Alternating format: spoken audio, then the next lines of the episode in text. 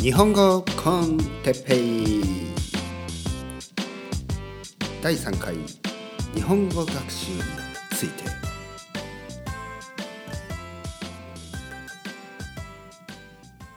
はい、えー、今日も始まりました。日本語コンテッペイですね。えーまあ、えー、てっぺいっていうのはね僕の名前ですね。これ変な名前じゃないですね。よくあるよくあるというのもあれだけどまあ珍しい名前じゃないです。ねなんかよく、えー、海外にいるとこう台北とかね。いや台北は台湾のね台湾の都市だよみたいなね感じですけど台北じゃないですね、えー、てっぺいです。まあよくあるってわけじゃないから別に変な名前じゃないですよ。本当に日本人のね名前ですよ。あの日本人だったらもう100%ああ日本の方ですねという名前ですよ。うん、まあ日本ではいろいろ名前ありますからね。あのー、最近はちょっと読めない名前漢字が難しかったりね。このちょっとこうキャラクターアニメのキャラクターっぽかったりね、まあ、キラキラネームとか言いますけど。でもま個人的には名前は日本人の名前は本当変わってきてるので例えばですね、えー、こっちにいると昔から、まあ、スペインにいると昔から本当に変わってない名前っていうのがたくさんあるんですね。えーまあ、例えばヘスースとかね。もうジーサスっていうあれですね。ヘスースとか、えーと、マリアとかもそうでしょ？もうどん何何何千年使ってんのっていう名前ですよね。あとは何？えー、ななんかパウとか？パパウルね？パウルね？ポールとかね？もうすごい古い名前ですよね。まあ英語圏もそうですね。本当に長い時間長い期間もう何千年って使ってる名前がやっぱヨーロッパの名前は多いですよね。それに比べて日本の名前ですね。鉄平ってどんぐらいかな？まあでも多分長くて 100, 100年もないんじゃないですかね。50年ぐらい？その前はあんのかな？で太郎とか言いますね。太郎とか。でも太郎だって1,000年とかはないでしょう多分。うん。うん、あとは何がある？日本の有名な名前とかあります？例えば春樹。春樹村上。ね？春樹村上。村上春樹。春樹とかだって多分50年もない 50, 50年はあるか。ね。春樹村上50歳じゃあ60歳ぐらい？65歳、えー、なんでまあそれぐらいありますよね。でも多分100年はないんじゃないですか？ね、というわけで日本の名前100年あんのかな？ちょっと分かんないです。でも、まあ、多分ないです。ね。多分その何？2000年とかはある名前。例えば卑弥呼とかね。卑弥呼って分かりますか？あの、うん、邪馬台国っていうね昔日本にあったと言われている。まだ実はねそれちょっと分かんないんですね。どこ特にああったというのはあまあああったのかな？ただどこにあったかっていうのがねいろいろ説がありまして九州にあったとか。えー、その邪馬台国という王朝ですね。キングダムですね。その邪馬台国という国が、えー、どこにあったのかまあそれが何千年前か何千年前の話かっていうのはちょっとこうまあいろいろそれも説がありまして諸説いろいろありましてちょっとわからない。あとは僕の無知なところもありましてちょっとわからないね。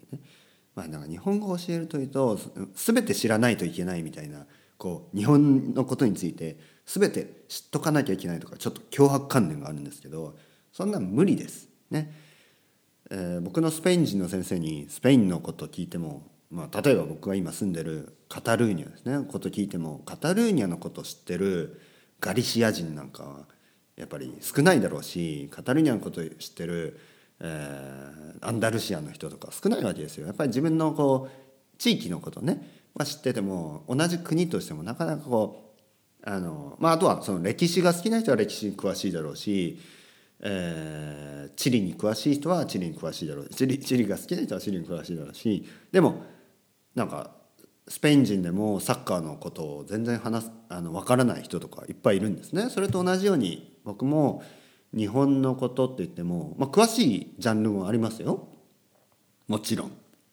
ね、例えば例えば何ですかね日本の、まあ、普通の人普通の人の普通の生活、ね、例えばそれ難しいな。でもなんか普通の感覚はね僕は結構普通っていうのもあれだけど、まあ、あのいろんな人と会っていろんな話を、えー、聞いた経験が、まあ今でもそうですけど人人と話して人いろんな人にねいろんな話を聞くのが好きなのでまああの結構そういうあの偏ってないね考え方いろんな人がいるっていうのは僕は結構あの長所だと思いますね先生として。その「源氏物語」とかねちょっと読んだことないですけどでも例えば、えー、日本でねあのまあこう日本のニュースでこういうニュースを見たんですけどあのみんなそうですかみたいなねよくそういうことありますよね。例えばなんかまあいろいろ政治的なこととかね、えー、いろいろありますから。でも僕が言いたいのはやっぱりそういう人もいます。ただほとんどの人は、そうじゃないそうじゃないというのもあれだけど、まあ、いろんな考えの人がいてまあこの考えの人はこういうこういうこういうこういうねこういう考え方があっておそらく。でまあこういう人はこうこうこうこう。でまあ説明できますよね。なんでまああの偏ったあああ考え方それを押し付けたりそういうことは僕はしたくないかなと思います先生としてね。やっぱ先生として、えー、あの、えー、生徒と一緒に日本学習者と一緒に、えー、考えていきたい。であんまりその個人的なねえー、心情とかね、えー、なんか思想とかそういうのを押し付けたりするのは僕はあんまりいい先生とは思わないですね。だってこれはやっぱ言葉の勉強をねしたいわけでなんかその押し付け押し付けっていうのはね僕はあんまり好きじゃない、ね、ただやっぱりこう意見を交わす、ね、いろんな意見を言う言い合うことは大事です。だからいろんな人のいろんな意見を聞いて、えー、受け入れてあこの人はこうなんだなと、ね、あこういう人がえー、いるんだなと、うん、でも僕はそうは思わないけどそれは全然自由ですね。よく日本人は議論が苦手とかね言います。確かにその通り。ね。日本人が、えー、なんかこう議論するのがなんかいろん違う意見を言う人と話すのが苦手な人は多いですね。なんでかというとなんかこう悪い気がするんでしょうね。なんかこううん。なんか僕はそうは思わないってね。日本なんか英語とかスペイン語だと出てくるようなね「I don't think so」とかね。なんかそういうフレーズがこう日本語だとちょっとうん。なんか強く聞こえるんですね。なんで僕はそうは思わないよみたいな。なかなか言いづらい。言いづらいし、まあ、言う人も少ないね。あそうだよね。うん。でもみたいなね。なんかこうもごもごするんですね。なそういうのはこうヨーロッパ人とかにとってはなんかこううん。ねなんかこうイライラするっていうね日本人なんかこうはっきりしない。まあでもそういうのもこう はっきりしない文化としてね認めていくって。ではただ僕の場合は例えば生徒さんが「あの先生僕はこう思こう思います」とか「こうは思いません」僕はそれは面白いと思う。ね、なんで例えば僕に日本語を教ええー、日本語を学ぶ生徒さんはいろいろ何でも言ってくださいね。何でも言っていいと思います、ね、僕はそう思わない。ね。僕はそう思う。なんでかっていうとバラバラバラとね。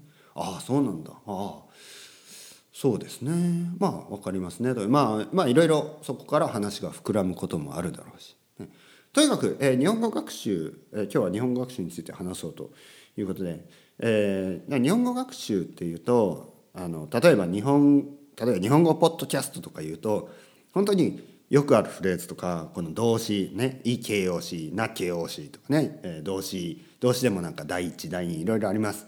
で日本人でも知らないような文法がたくさんあるんですね教科書の中で。じゃあそういうのを話していくポッドキャストまあありますたくさん。はい、でも僕はあんまりやりたくないっていうか多分やらない。なぜかというとなんかそういうふうに、えー、勉強するアプローチもあってもいいと思うけどそうじゃないアプローチもあっていいと思うんです。ね、この間から何度も僕が言ってるように何度も何度も何度も何度もこういう日本語を聞くことによってその言葉を聞くことによって自然と、えー、なんかこう自分の中で組み立てられる文法っていうのがあるんですね。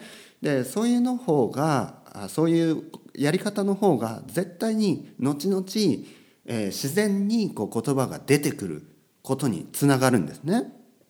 なのでまあなんかこう形態的にですね、しっかり教科書みたいに説明してほしい。